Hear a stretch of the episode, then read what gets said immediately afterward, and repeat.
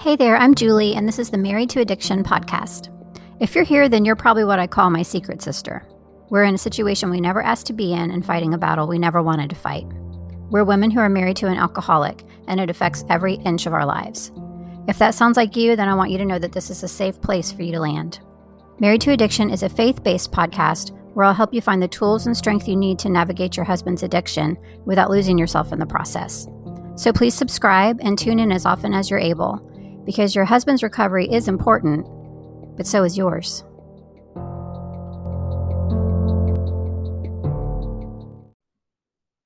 Hey there, before we get started today, I just want to make sure that you know about the Secret Sister Circle. This is something that I have just created. It's a brand new membership for my Secret Sisters, meaning other wives of alcoholics, that I really would love to have you join me in. It basically is a path to take you from being where you're at right now, which, if you're like me, you're probably in the middle of feelings of hopelessness and despair and confusion um, just not really knowing what to do, where to turn, and feeling like there's no end in sight. So I wanted to create kind of a journey for you to get you from that place into the restoration and wholeness that I know you can have in your life uh, even as the wife of an alcoholic. So, the whole vision for the membership is to get you off the emotional roller coaster of having an alcoholic spouse and just feeling like you're at the mercy of that day after day. We'll help you work through learning exactly what you can do to improve things instead of just feeling like you have to sit around and hope and pray that things are going to change someday. And also, it helps you feel not so alone because you'll have a community of other sisters who are going through the same things that you are. So, bottom line, if you need support and direction through the day to day struggle of being the wife of an alcoholic, then this membership is absolutely for you. I would absolutely love for you to join me. You can just go to my website, marriedtoaddiction.com, and look for the tab that says Secret Sister Circle. I hope to see you there. Hello, and welcome to episode 19 of the Married to Addiction podcast.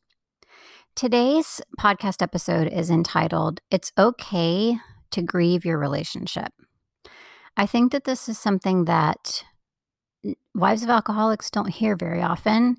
And I think it's really important that we talk about it because there's a couple of different parts to this that I really want you to hear today. So, the first thing I want you to know is that if you are grieving the way things used to be, it's normal.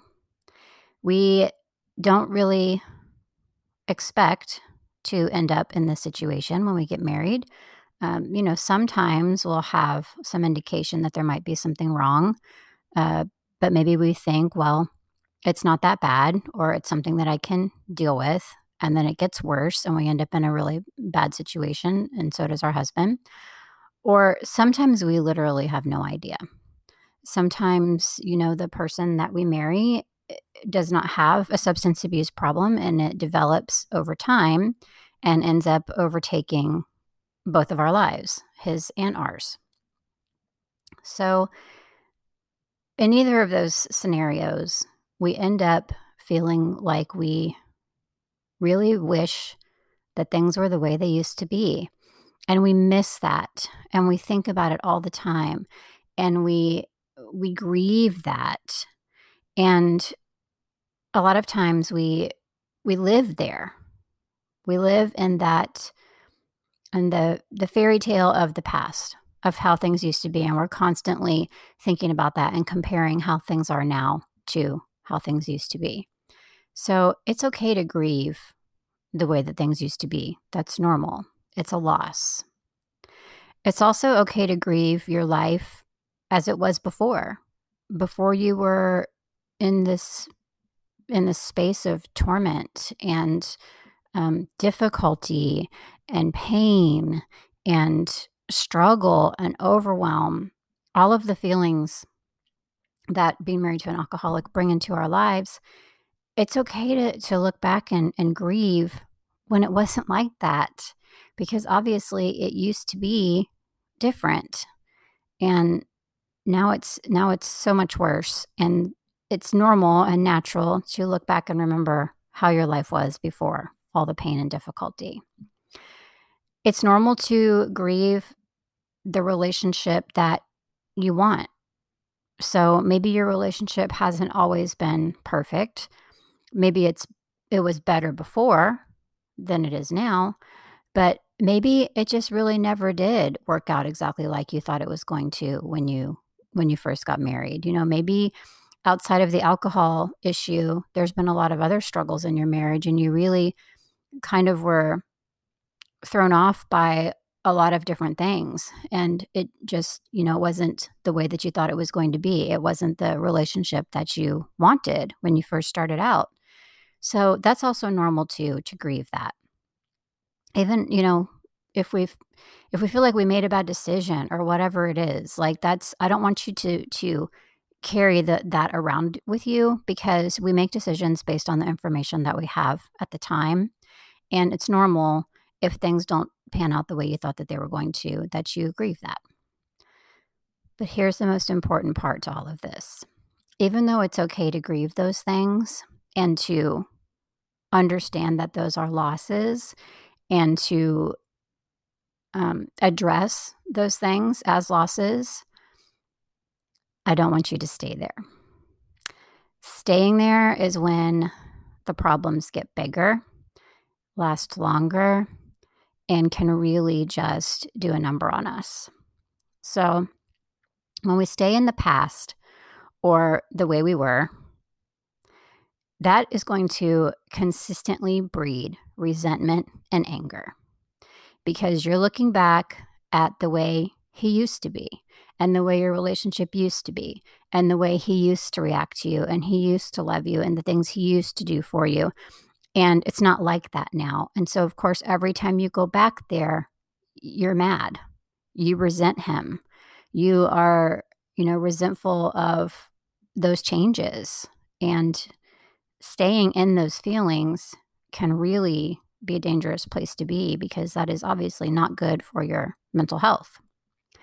When we stay in the what I call the if onlys, so if only he would stop drinking today, next week, within a month, like whatever. If only he um, was around more, like my real husband was around more. If only he was able to help me more, but he can't because he's always drunk. All of those things. When we stay there and we dwell on that and those things over and over again, that keeps you from being able to move forward in any way, shape, or form because you are so focused on if only this, if only that. So it's important that you start to look at the reality of the situation. So things aren't the way they used to be. You are living a more painful life now, a more difficult life now. You don't have the relationship that you wanted. That is the reality. And it's hard to really face that and look it in the face instead of going back to thinking about the way things were before and the if onlys and all that stuff. But we have to do that because, yes, it would be great if things are different, but right now they're not. So, what I want you to start to focus on instead are the possibilities because it may seem, if you're focusing on all of the things I just talked about, that there is no good there is no possibility. There is no, you know, nothing positive to look at at all or to focus on. It's just all bad.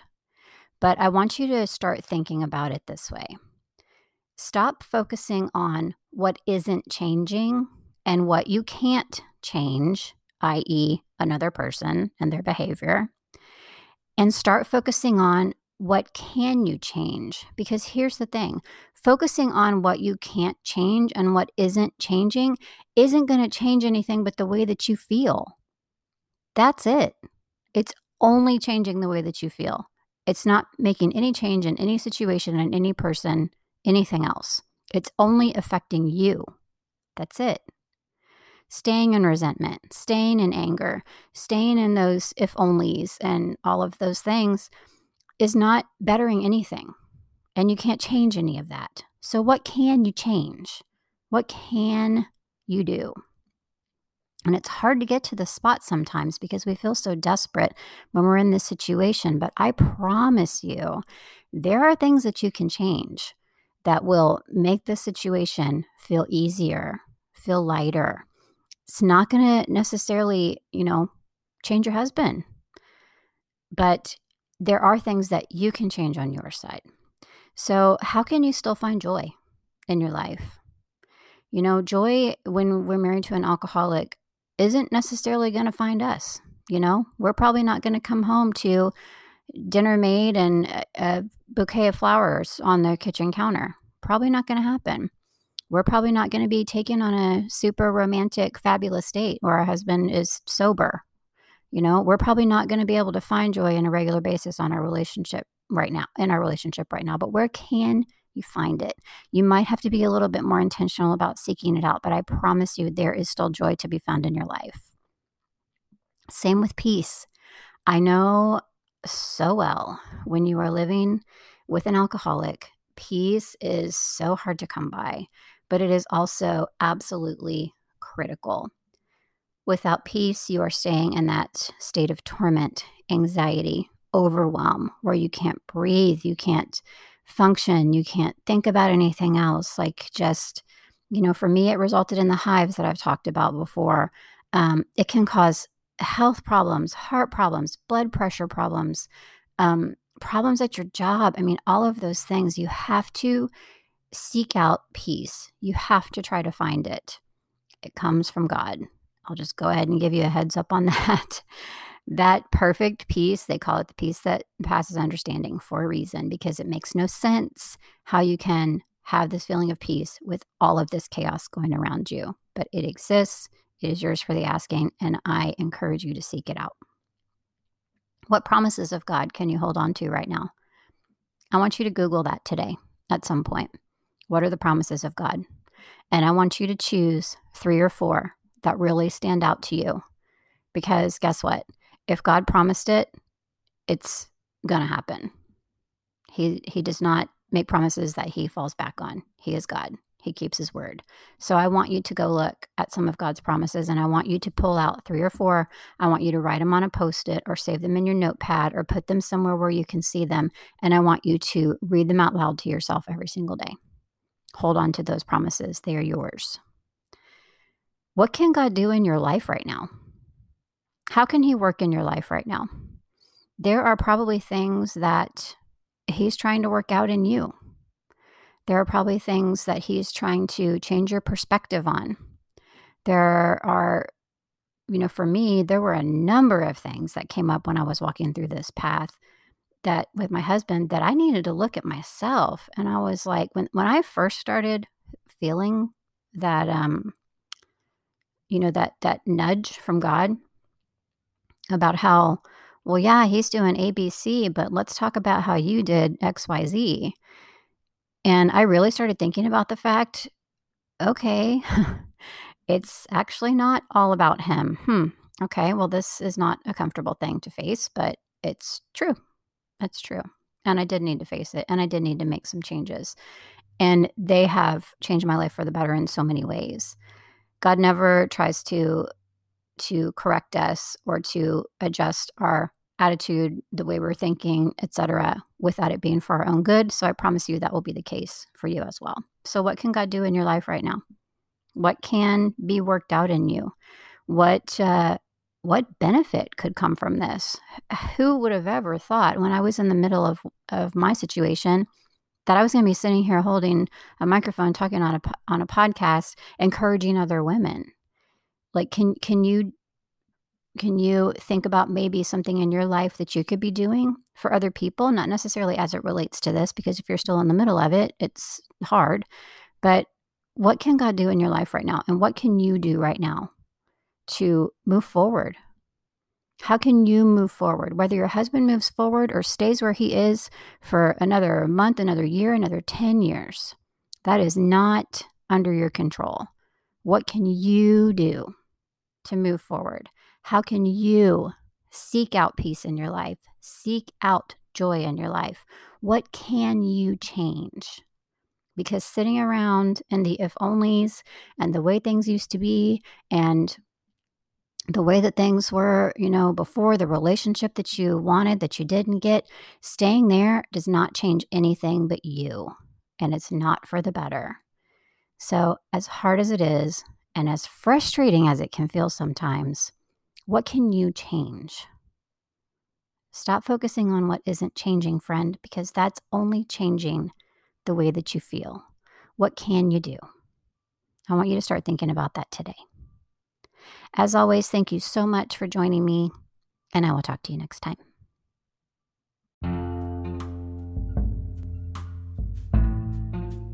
At the end of the last few episodes, I have asked you to please do me a favor and go rate and review the Married to Addiction podcast.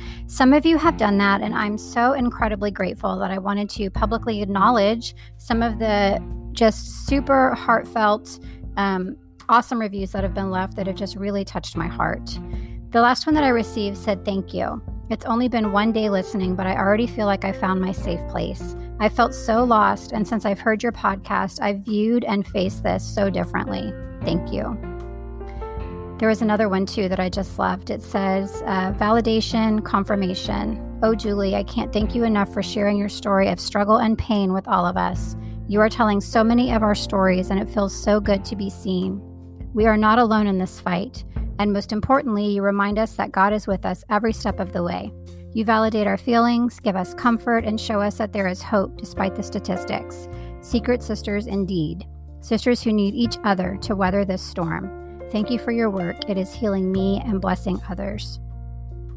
So I just wanted to share a couple of those with you. It's just, like I said, it just absolutely warms my heart to know that you are out there and that my words are helping you. That is what all of this is about. So thank you so much for taking the time to leave a review and a rating. I will continue to share these at the end of the next few episodes just because I really want to share your words and just again, you know, be thankful and grateful that you took the time to leave a rating and a review. If you haven't done that yet, I would absolutely love for you to. It doesn't have to be a long review. Um, even a short one would be super helpful. Even just if you wanted to go in there and, and tap the rating, that would also be very appreciated. It just helps me get my message out to more people.